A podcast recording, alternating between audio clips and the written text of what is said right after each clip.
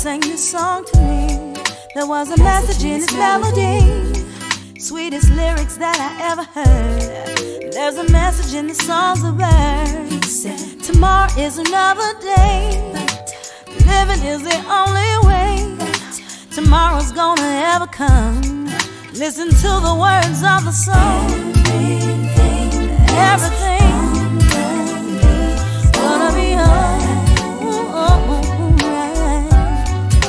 Everything is gonna be.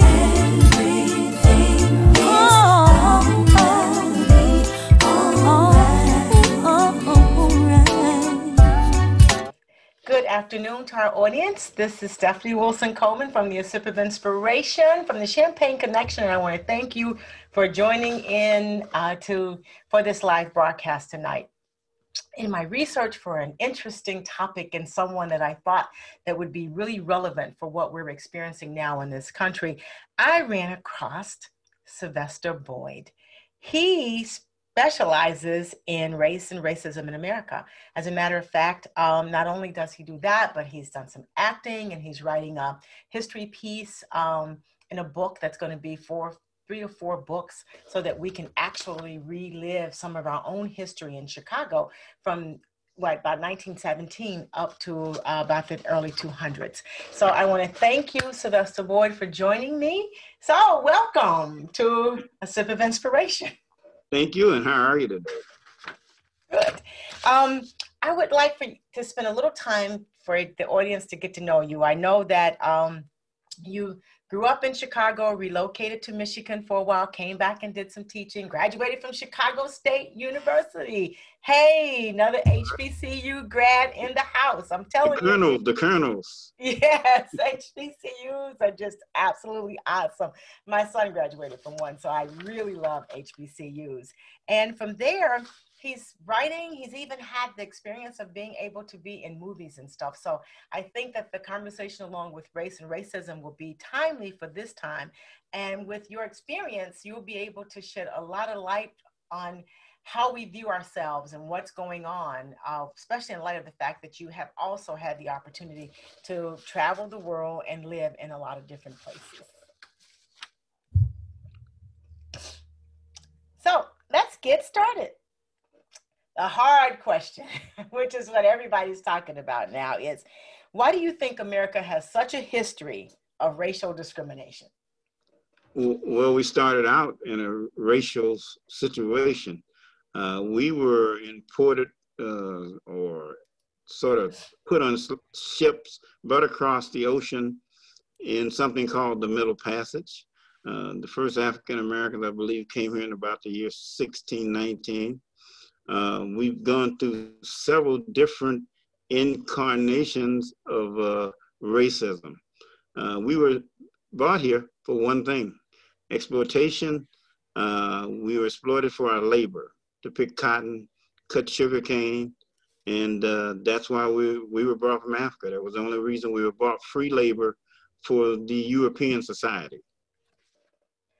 You know, I often say that the problem with America today is that having they, America has not gotten over the fact that there's no more free labor. So right, right. Uh, so what do you think can make the relationships better? Uh, well, you know, frankly, uh, for white Europeans to realize the damage that they've caused other groups. Uh, until the Europeans look in the mirror, uh, white people look in the mirror and see themselves, see the pain that they caused Black Americans, Native Americans, Asian Americans, and you could go down the list. Everyone that they have come in contact with, they have exploited to some degree and they and the Mexican Americans also. Uh, for example, a good example of the Native Americans when uh, uh, white men rounded them up and took them in something called a Trail of Tears from the east part of the United States to the west part of the United States because the land was more valuable in the eastern part of the United States. So they actually marched them hundreds of miles, uh, and many Indians died on the way. So it's not just what's done to African Americans, it's anyone that is not European. So it's going to be up to white America to look in the mirror and see itself. Now, whether it will ever get the courage to do that, I don't know, because I think they float down the river of denial quite a bit, and I don't mean the river in Africa. Okay, so they're, I know, I know they do tend to float down the river of denial. That's so true.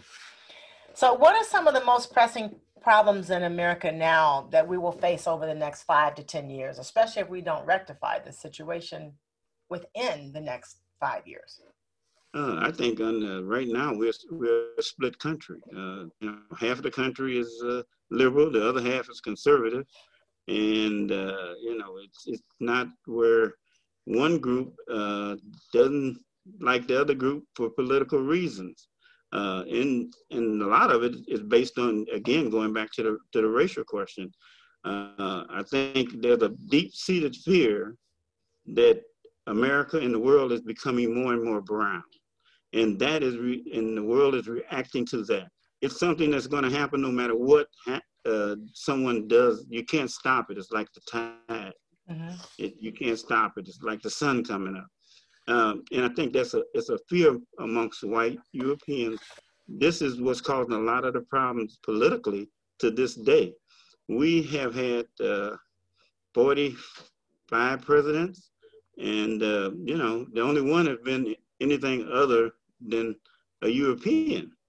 This country should be shared by everyone. Everyone's contributed to it, but there's only one group that has controlled it and now the fear of losing that control is what's causing our problem today. In the next five to 10 years, that will become more and more manifest, I think, if, if uh, we don't get a handle on this right now. This is a very serious situation when you have one half of the country against the other half and a house divided cannot stand. That's true. House divided cannot stand. And I think as if we look around nature, we know nature loves diversity. So we do have to come together and and bond as a group. We've got to figure that out. We don't know how that looks, but we've got to be willing to try. How can we what steps can we take individually to eliminate racial discrimination? Are there any easy steps, small steps, or is it just one great big step and let's get it done? No, it couldn't be one big step, but you know, uh, we have to get over this thing about we'll get there. We've been getting there. Mean, when Martin Luther King was in 1963 at, and, and made the great I Have a Dream speech, we were getting there. Well, 50 years later, you know, and uh, we're still getting there. We seem to take two steps forward, one step back, or vice versa. Mm-hmm. And we have to recognize that everyone's human. That's that's the whole thing. There's no people on earth that are not human everyone has a skin color. There's no one. I haven't seen any clear people yet. So if someone can, you know, tell me, hey, it's a clear guy, well, they may be a little different, but everyone has a skin color. Okay, from very dark to very light and in between. Uh, and most people don't even know the reason for race. The reason for race is uh, just the adaptation to your environment, the climate that you live in. Last time I saw a polar bear, he was white and he lived in a, in, in a environment that is covered with snow, which is white. And he never would catch a seal if he was any other color. So he's adapted to his environment. Mm-hmm. We, you find darker people originally came from darker climates, and lighter people came from colder climates. Sort of really just natural. Uh, we made a big thing out of nothing. Race should not infer anything on anyone uh, as far as intelligence or not being intelligent race should not be anything but race. And that's nothing but the color of the skin. We all have a color of a skin. There's no one clear, as I, as I said and alluded to. So as we uh, look at around our society today, we see recently, I mean, over the last, I guess, 10 years, a lot of police brutality, and most of it is focused on race. So how do we break that cycle? We break that cycle. Number one, I think what we have going on is this, uh, the slogan, defund the police is a horrible slogan. That's my opinion of it. It should have been restructure our police. So someone made a, a, a big uh, error in saying defund because defund means uh, you're going to get rid of me. It's all negative connotation. So uh, that's one thing that we should take a look at because uh, defund is not like restructure. Police departments do need to be restructured. We need to have license for our police department. I'm, I'm one for every police officer that ever puts on a uniform to be licensed, just like my barber, just like my doctor, just like my lawyer. Why, why are police not required when they have the power of life and death in their hands required to be licensed? In this way, uh, the state would have the power of pulling an officer's license without the unions and all these other things that come before uh, they can uh, get rid of a, a, policeman that is not doing his job or her job properly. So I'm one for licensing our police officers. I think it's a great, that would be a great step in the right direction. Another one is that we should have more mixed police squad cars, more police uh, of different backgrounds interacting with each other. Mm-hmm. I, we in Chicago, for example, here now, I see too many white policemen, three and four in a car, two in a car, whatever it is, and they're all white. And then I see the black policemen, they're all black. That's coming, let's mix that up because some conversations that take among that would take place amongst people of the same group may not take a, a place if there was someone else there of another group. So we need to do a lot of, that's a little thing. We also need to have more uh, police involvement in the community. Uh, I, when I was a kid, I knew my officers uh, that was in on the beat because we had beat cops back then. They didn't ride around the car. There were they there was some in cars, but you actually had a, a, a just like you knew your postman, mm-hmm. police officer on your block. You knew Officer Vic or Officer Joseph or whoever it was, and they had a, a better handle on the community. If I did something wrong, uh, uh, the cop, the police officer could come to my door knock on the door and said, Miss Miss Boyd, is this your son? He's out here, blah, blah, blah. He's doing so and so and so. And back in those days, of course, uh, I, I, I, didn't fear the police officer, but I did fear my mother. so it's a different it's a different time now. Uh, but I think that relationship between police officers and citizens have been uh, just frayed from just because police officers, believe it or not, in America came from slave patrols. They were the one that went out and caught the, the runaway slaves. So it's always been a, a, a tension between the African American and brown communities and the police officers. Uh, they're, not regulated as, as they should be. And I think we should take a hard look at licensing policemen. Um, and when we say licensed, um, that generally comes with an educational component because a lot of them don't have a lot of education. You know, they're straight out of high school in some places, or maybe two years of college. I think barbers have to have more education and continuing education classes than police officers. Well, you know, worldwide, get, getting away from just the U.S., uh, you know, places like Denmark, but uh, they're monolithic, more monolithic society than, than we are, because we have several racial groups within our borders uh, they don't they don't have near the uh, po uh, police shootings of uh, citizens as we as we have. You you go to different places in the world, we're probably the worst at that. And here's my problem with uh, the interaction of police with the citizens. Why is it always people of color that get shot? I'm not seeing that white people getting shot like I am. And they say police officers need more training. Yes, they do but you don't have to train them not to shoot people in the Caucasian or, European community. So they need the same training. Why, why would they need any different training? They just need to be respectful. They learn to, to have more moral values and fiber, and they don't have that.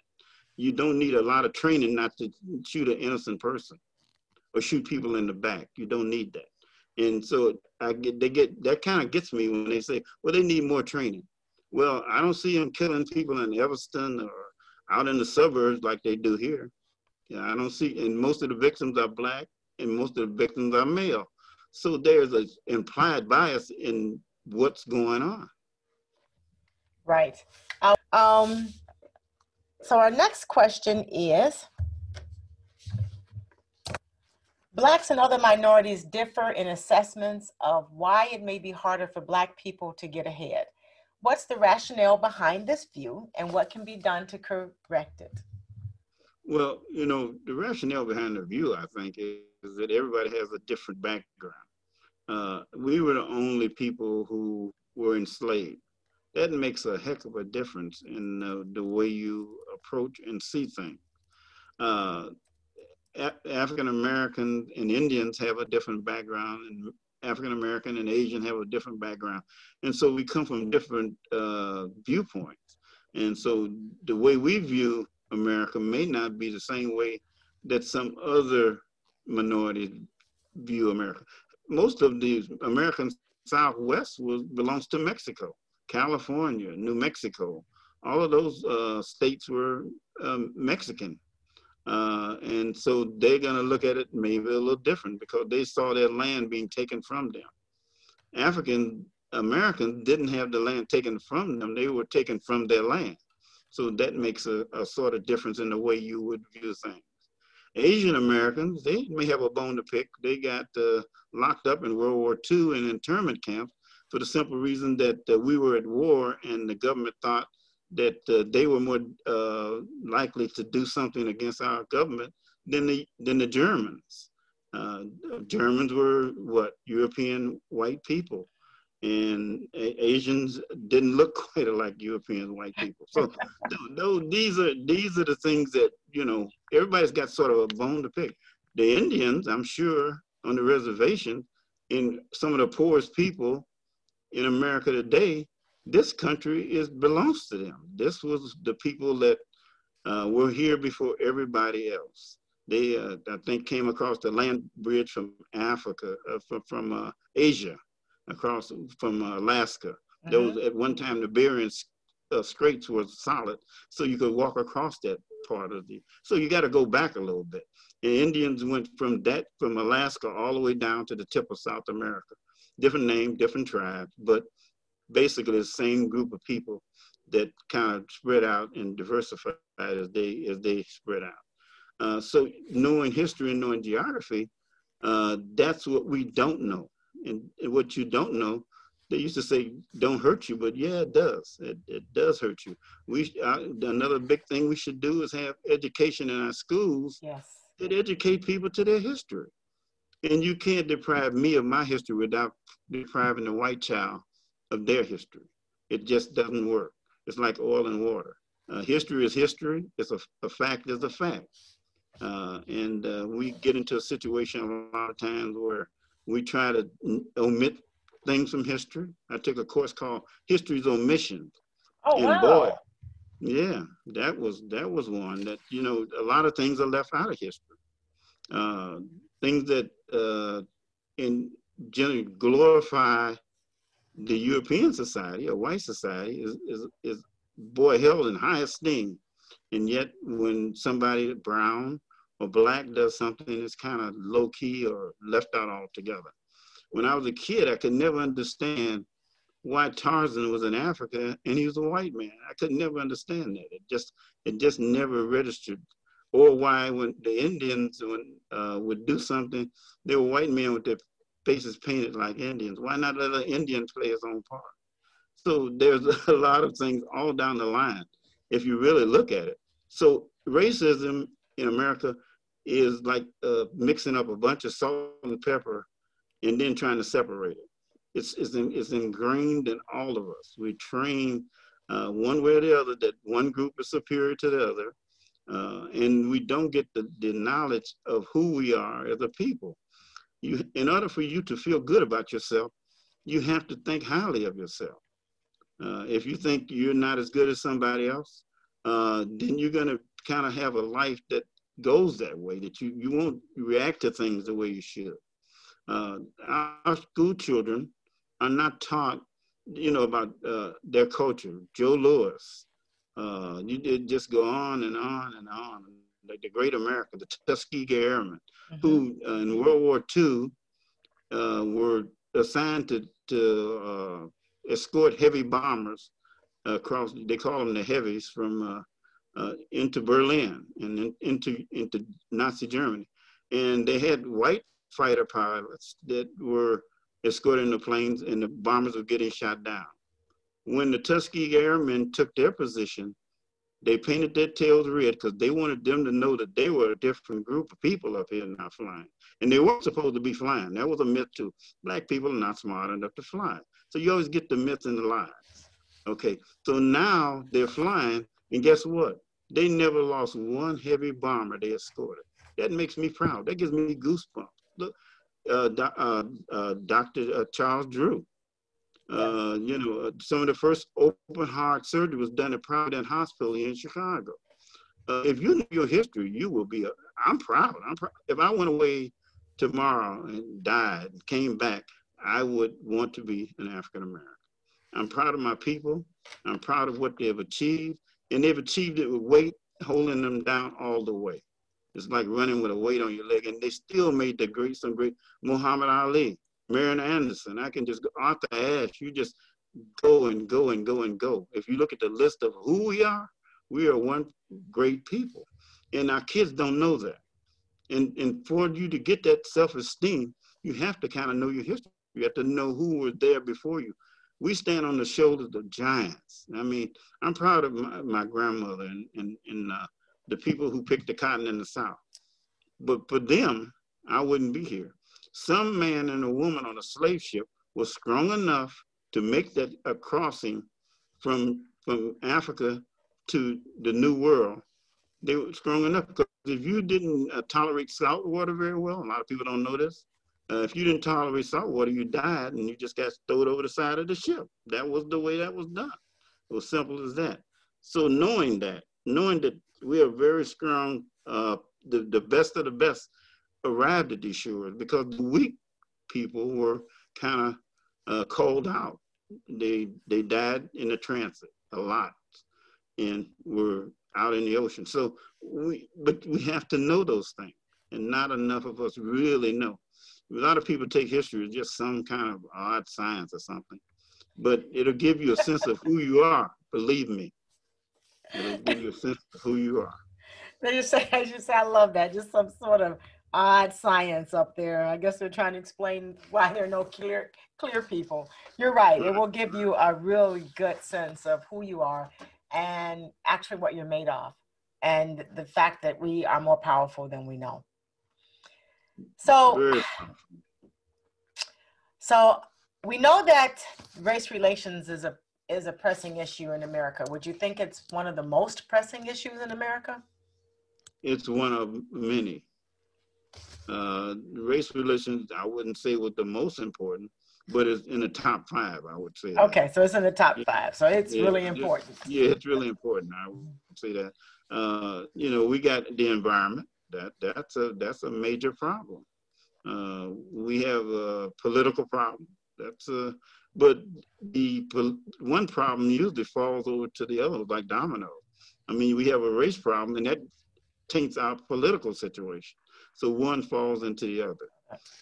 Uh, environment, yeah, well, you know, if, if you put all the uh, uh, dirty uh, industry in, into the brown and black communities, that's another problem that you can see a racial tinge to it. So many of the things that we have to look at are tinged by a racial dynamic. There's there's some race within it. Uh, you don't usually see somebody building a, a coal-fired plant in, or or garbage uh, uh, reclamation place in a in a nice suburban neighborhood, mostly uh, Caucasian people. You just don't see that. Uh, the right. other thing, the other thing is that you know I just alluded to the Tuskegee Airmen, and when they came back, you know, from the war, you they had a GI Bill, and all the guys that fought were uh, veterans, and they came back and had the GI Bill. It was to, to help people uh, with mortgages and make loans. Well, the first suburban uh, suburb built was in, in, in New York, Levittown, New York. And guess what? They had a restricted cover. They would, they didn't want any black or brown people in there, and, and that were allowed to go into their home, housing. So that, you know that's history. I know that, that that, that you came back, you fought for your country, uh, you were willing to die for your country, but yet you couldn't live in uh, Levittown, New York, right after World War II. So there's a lot of things that when you know history, you get a real picture of what your country is. We love our country, but the question is, does our country love us? That's true. So let's talk about some of your experiences from traveling. Do you find the same issue exists in other countries, or or is America just its special pot of um, of oddness? America is uh, unique. Let's put it that way. Okay, uniqueness. Yes. As, as, as I travel, but every country has problems. There's no country on earth that's paradise. Uh, there, you know, but if you go to, I've been to Denmark, and they seem to have it uh, when they get sick, they can go to the doctor and not have to worry about a staggering hospital bill. Or I can go up to Nantes to Canada, and you know, same thing. Or I can go to England, and it's the same thing. But for some reason, America cannot uh, give us health care, which should be a right. It should be a right. Nobody wants to get sick. So you're not ripping off the system if you get sick. Nobody, I've never seen anybody say, well, I'd like to catch a little pneumonia today. Nobody does that. And the only reason that we have the healthcare system we have is because we've sold out to the rich and uh, the insurance companies. Mm-hmm. It, it, they could institute the same system and, and, duplicate it in America tomorrow that gave all of all of its citizens health care insurance. Everybody needs it. There's not one person that don't need it because we don't anyone know when we're going to get sick. And with the pandemic like it is right now, you can see what that means. Healthcare is very important. So. That's that's that's one of America's shortcomings. Greed is a, is a big one in America. Uh, the people at the top are right now sucking the money out of the economy like a big vacuum cleaner, basically. Uh, we uh, don't give, you talk $15 an hour. That's a pittance. That's not, and the, the minimum wage should be at least that. And uh, to me, about $20 an hour to $25 an hour. And they say, well, we'll have to raise prices. But if tomorrow, uh, let's say, for example, McDonald's had to pay more for hamburger, they would just pay more. The vendor went up and we'll raise our prices. Why is wages different? why are wages put into a different category? So we got a we got a lot of that's another thing that we need to address the the uh, the difference uh, between the rich and the poor in this country. That's one of the other top five. The inequities in, in wages and in the inequities between men and women that should be addressed. Women are 50 over 51 percent of, of the country why why do they have to get so much on a dollar than anybody else? If you do the same job that a man does, you should be paid the same money. There's no reason you shouldn't be. That's so women have been discriminated against too, just as much as uh, uh almost to the degree that uh, black and brown people have. Maybe not quite, but just almost right there. So white males, and you have to put it the way it is. I, you know, I, I refuse to lie to myself okay. as an individual. I refuse to lie to me. Okay. So if I said white males are not responsible for this, then I would be lying to myself. Okay. There's no other way to put it. The slave master on the ship was a white male. The plantation owner who whipped black people was a white male. And we got to get get around trying to make him feel good. He needs to look at who he is and why he did what he did and have sort of a, a, a moment for himself to figure out who he is. Because when you look at it, when you die, the money, you can be the richest person on earth. Right now, the pandemic is a good example. If I got a billion dollars, I can't go to the movies, I can't fly over the world because the disease is everywhere. So my money is going to do me very little good right now. When you die, I've never seen a brink truck follow a hearse. It don't work. Nobody gets, the grave doesn't get filled up with dollar bills. It just doesn't. And so we have the emphasis in the wrong places, I think. Our priorities are, are askew. That is so true. Um, and back to the uh, women versus men, you're right. I think uh, black women make 69 cents for every dollar that a white man makes, and white right. women is about 80, 81 cent. Yeah, I mean, yeah, it's we do have a lot of work to do, and white men do have a lot of work to do. They need to look at themselves in the mirror to see uh, what has been caused because the new theory of middle out uh, e- uh, economics, which is really not that new, is like just like you said, if if beef goes up, McDonald's just pays more for the beef, and people will buy it at the price if they're making a livable wage. Right now, they're not even making a livable wage. So what they're feeding us is, I guess, what we can afford to buy, which in some cases is junk, which is not good for us, which causes health care problems, which you can't go to the doctor because even on some of the healthcare plans, the um, the copays are fifty and sixty dollars, and then you get a big bill at the end. Who can afford that? And uh, when I was in Amsterdam, they do have they manage to provide health care for all of their citizen, citizens also. Free health care. Uh. Yeah, I, I think, uh, like I said, it, it uh, well, you got to go back to uh, the whole structure of the country was always on built on exploitation. Okay. You know, people exploiting one group, exploiting the next group. Uh, America was built by everyone but it was really built on the back of black and brown people more than white people. Uh, you go to the White House, I think white uh, black people built that White House. I think black labor built the White House that that uh, the president sits in. All of our presidents sit there, but we didn't see fit to let them live there. And They never got voted in there to Barack Obama. So we have a lot of issues, and you know the big thing is morals. America is very rich it's a rich country as far as materialistic goods. I can buy a car. I have a nice apartment. Uh, I have all the food that I want to eat. And not everybody here has that. But when it comes to morals, America is almost bankrupt. It's a society that has lied to itself. We built one lie upon another.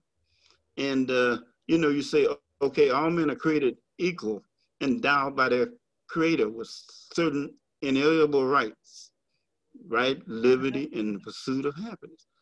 But how can you say that when you got slaves? Something, something's wrong there. There's oil and water there. There's, there's, there's something, and that started the, way back when we said those things. But then we were only three fourths of a human being. Who gave white people the right to tell me I'm three fourths of something? They don't have that right. I'm not giving them that right. I'm a human being just like they are.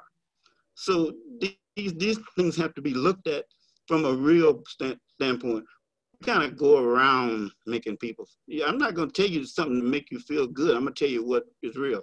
There's only two things. There's wrong and there's right. It ain't about black and it ain't about white. It's wrong and it's right. In the recent election, um, we heard there was a lot of conversation about voting, not voting, um, and why is it that some people don't value the vote and why is it we we vote in large numbers but we don't receive justice so why do you think that is? Then you just said it. You vote in large numbers but you don't see the result of your vote. So a lot of people just drop out and say it doesn't make any difference anyway.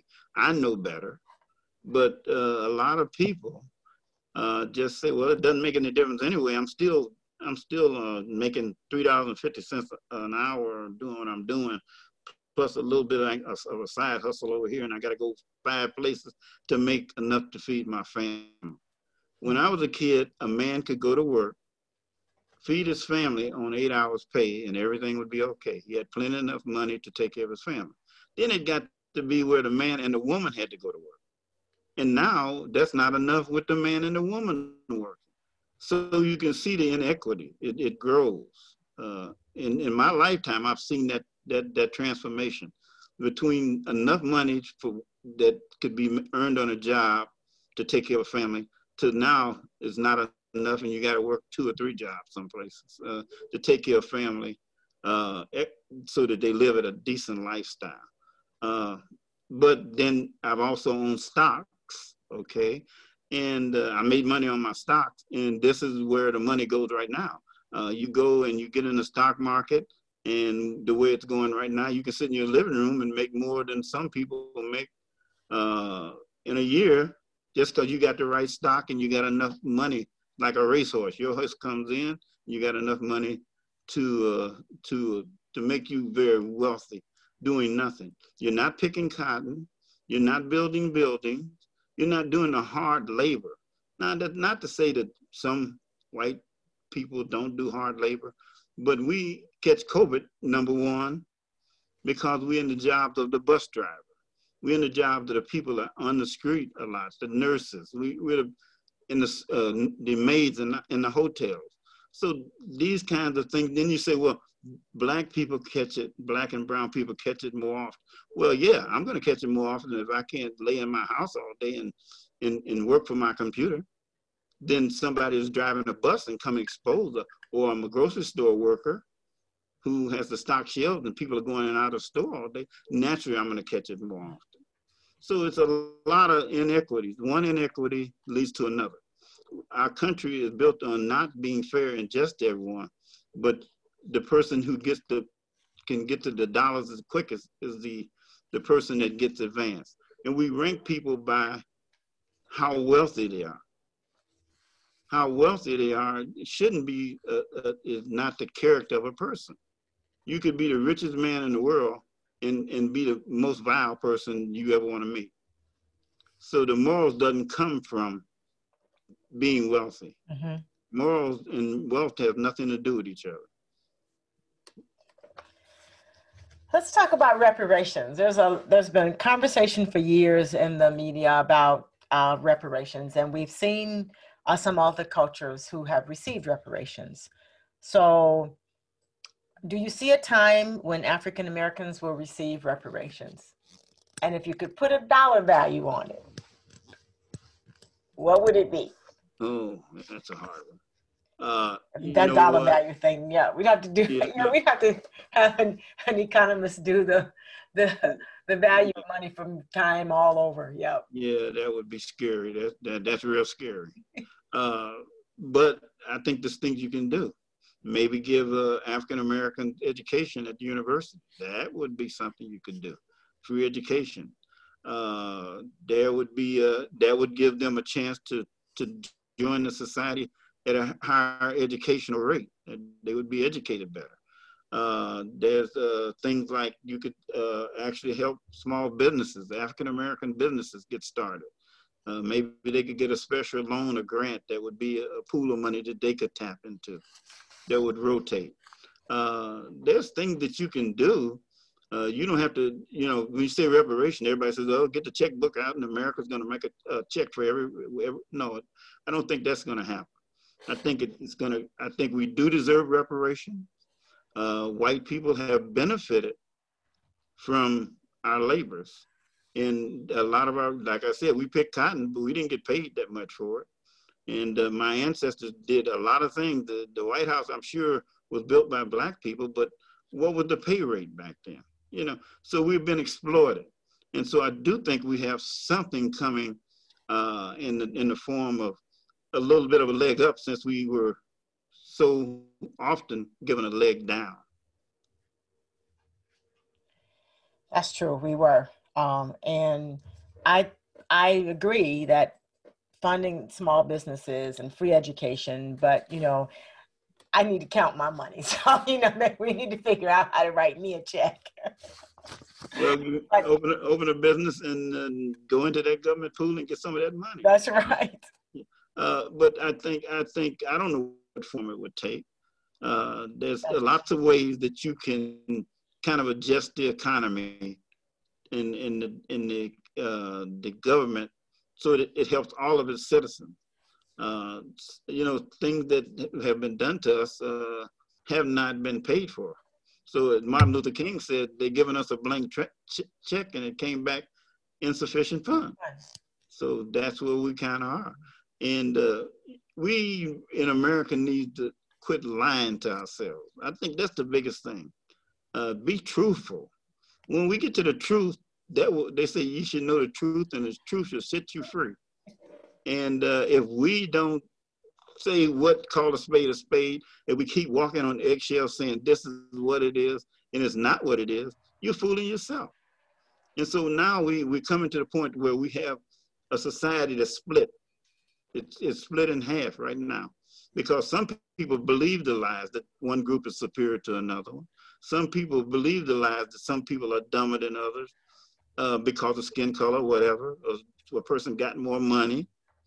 That doesn't make you, it doesn't make you smart. If, if I go out and hit the lottery tomorrow for, for $20 million, I'm not any smarter than I was the day before. I just have the means to do things. That's right. It's, it's, that simple. So I think we need to look at things a little different and quit evaluating people by how much money they have. You know, the, the a person's wealth uh, worth is not their wealth, not how much they got in the bank. It it goes in a lot. Yeah, money is maybe a component of it, but it also is how well educated are they. How do they respect their fellow man? what did what do they do with the, the time on earth we got because we only got so much time on planet earth we all do the same things i say this in, in, when i do other interviews we're born we live we die there's nobody that gets around that. So the time that, between the birth and the death what do you do with it? Do you help your fellow man or do you knock your fellow man down? And that's the, the, question that we should be asking ourselves as a nation right now. Uh, the race situation won't be bad if you are considerate of your fellow man. If you have respect, that's one of my biggest words, respect. Mm-hmm. Uh, a husband can't hit his wife if he respects his wife. Uh, things just bad things happen when you give disrespect because disrespect will always bring resentment. It just it's you know dis- respect, resentment. You're going to get them, they like one and two. So uh, another question I have is, when it comes to hiring African Americans and African Americans getting those great jobs and income, is it true? Have you found it to be true that we have to be twice as qualified as our white counterparts? I do. but do you? That's been my experience. But have you seen evidence of that? Sure, you do.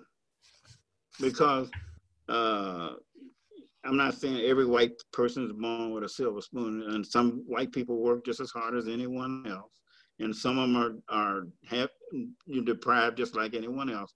But for you to get ahead in in in the world that we have today, and you're black, you got to be one smart cook.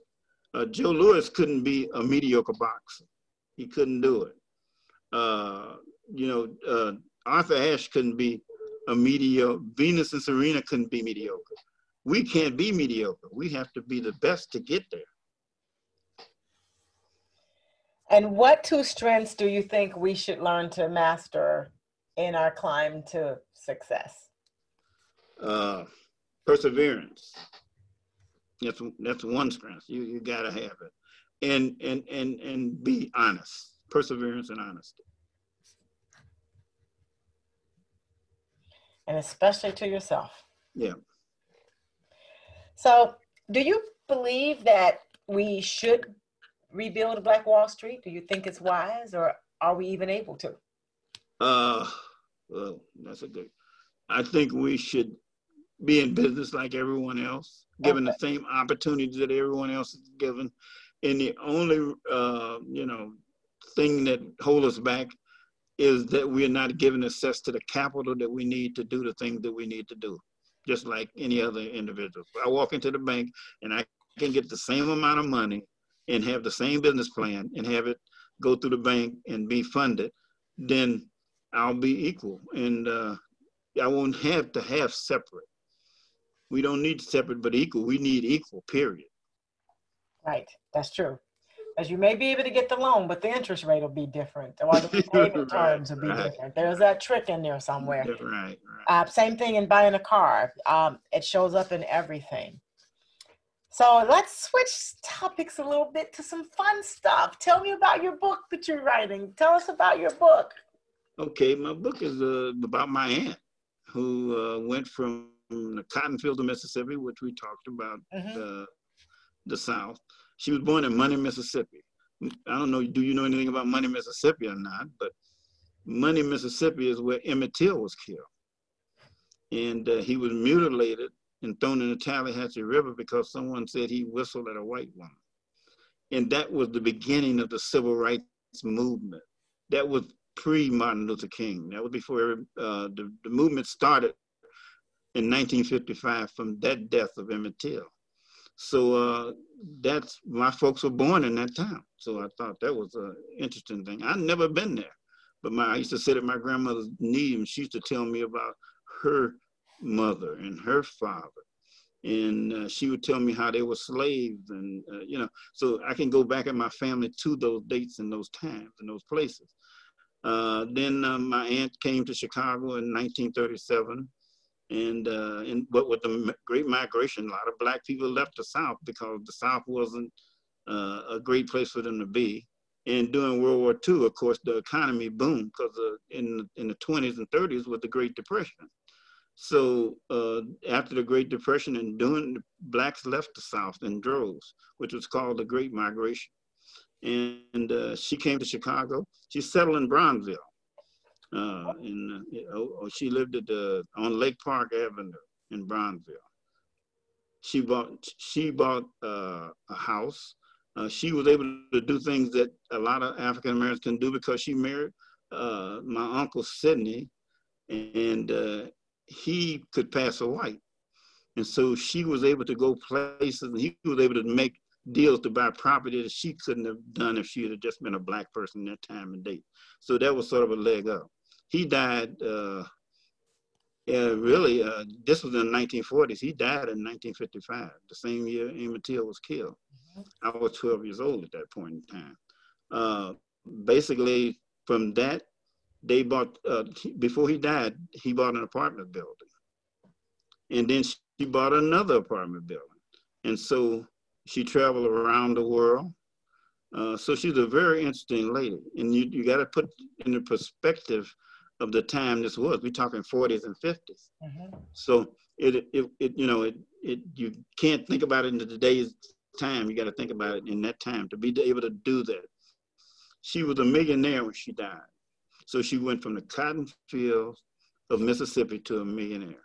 I thought that was a great journey. In World War II, she uh, she was Rosie the Riveter. She worked at uh, the uh, Ford Motor Plant, Ford City out there, and uh, she built engines, aircraft engines, I believe, for some of the planes that flew in World War II. So her life was very, very, very interesting. That's awesome. And how many books are you uh, have have now I know you said. well, I've written, I've written two. I've written two. Okay. And they're all about her. This is a series, and each book it takes you through a different period, of time period. Uh, and the third one will be launched, uh, I hope, uh, this January, coming up this January. We're doing the covers for it now, and we're doing some proofreading and you know all the things that go in to make a book, uh, a book. And uh, I'm I'm really excited about being able to, to to to launch the third book. Never thought I'd be an author, but here I am. Uh, I'm, I'm, an author, actor. Uh, I've been a businessman for 20 years. Well, let's uh, talk about your business. Yeah, I forgot about that. That is that was exciting. Yeah, I I was in the I, and here here's what I always tell people: if you can dream it, you can do it. And I got a book one time in the mail, and it was ad specialties. It was about for me to buy ad specialties. I don't know how I came about it, but I looked in it and I said, "This is interesting," and uh, it was you know balloons and keychains and all these things with different custom imprinted uh, things, uh, logos and uh, slogans, and I thought that was interesting. So then I looked up, I looked up the uh, company. It was a company on the back of it. I called them and I acted if though I was trying to uh, buy something from them. And I then sent more information. And then from that, I found out how I got into ASI, which is the Advertising Specialty Institute. Advertising Specialty Institute is, is the uh, like the uh, group that uh, the association that you get into to do advertising specialties. From that, I started to uh, ask for inquire how did I get how would I get into that association. They sent me a wealth of information. They sent just you know I didn't ask for the information. They started to send it, and I found out that I could uh, get into the uh, into this group. And once I got in, then the whole world opened up. Thousands of products, pencils, balloons, caps, jackets, T-shirts, custom and printed. Make a long story short, I ended up uh, doing business with Coors Beer out of Golden, Colorado, McDonald's out of Oak Brook, Illinois. Oh. Uh, at that time, uh, Seven Up was in Clayton, Missouri. Uh, that was one of my clients. Frito Lay out of uh, Texas. Uh, the Chicago Public Schools, uh, Western Michigan University, it goes on and on. That was my client list. And I was the chief cook and bottle washer just from getting a book. And I said, I'm going to do this. I'm a person like this. If I want to do something, then I figure out, well, here's the will. I got the will. Now let me find the way. And you use it. That's why people say there's a will, there's a way. So I ended up doing that for 20 years. Wow. And it took me all over the United States for 20 years. And it fed me and kept a roof over my head. So uh, that was very interesting. Uh, then uh, I always wanted to teach school. So I put in an application. I had a college degree. So uh, to give the kids something back as I got older, I wanted to give back. And uh, I taught school for five years, Chicago Public School over in Austin and on the west side of Chicago. Dunbar High School, Michele Clark High School, uh, just uh, all over Chicago I taught.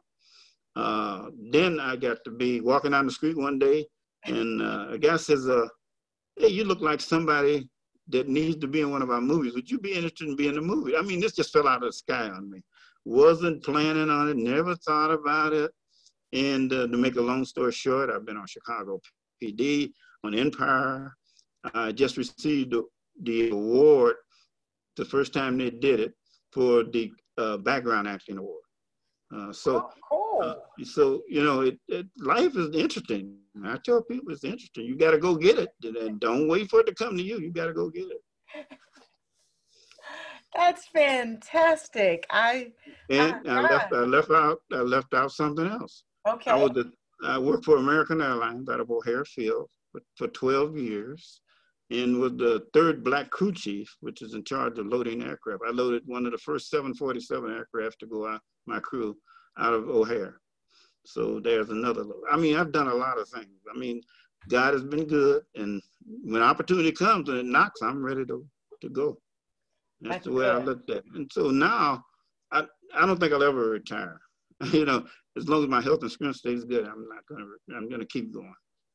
Well, you keep saying yes to all of the things God throws your way, so it's not done yet. You're going to be here for a while. Well, He's throwing a lot my way, and yeah. I thank Him every day for it.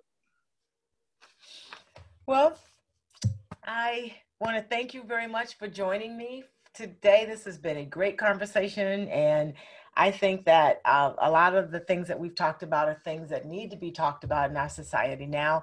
And just the honesty that we're able to bring to the conversation, that you were able to bring to the conversation, has been helpful and both enlightening. So I want to thank you for joining me. And with that, we're going to end the show. Um, with that, as I tell my audience and listeners, do not go gently into that good night.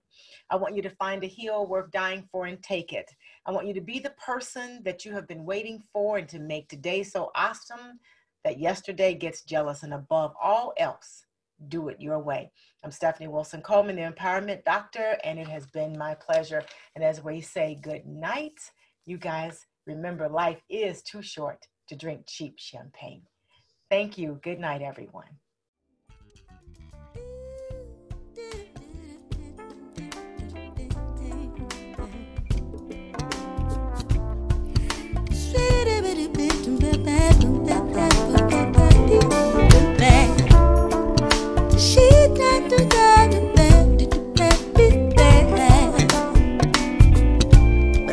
too short to drink cheap champagne. So I decided to buy me a better brand to taste with my strawberries. What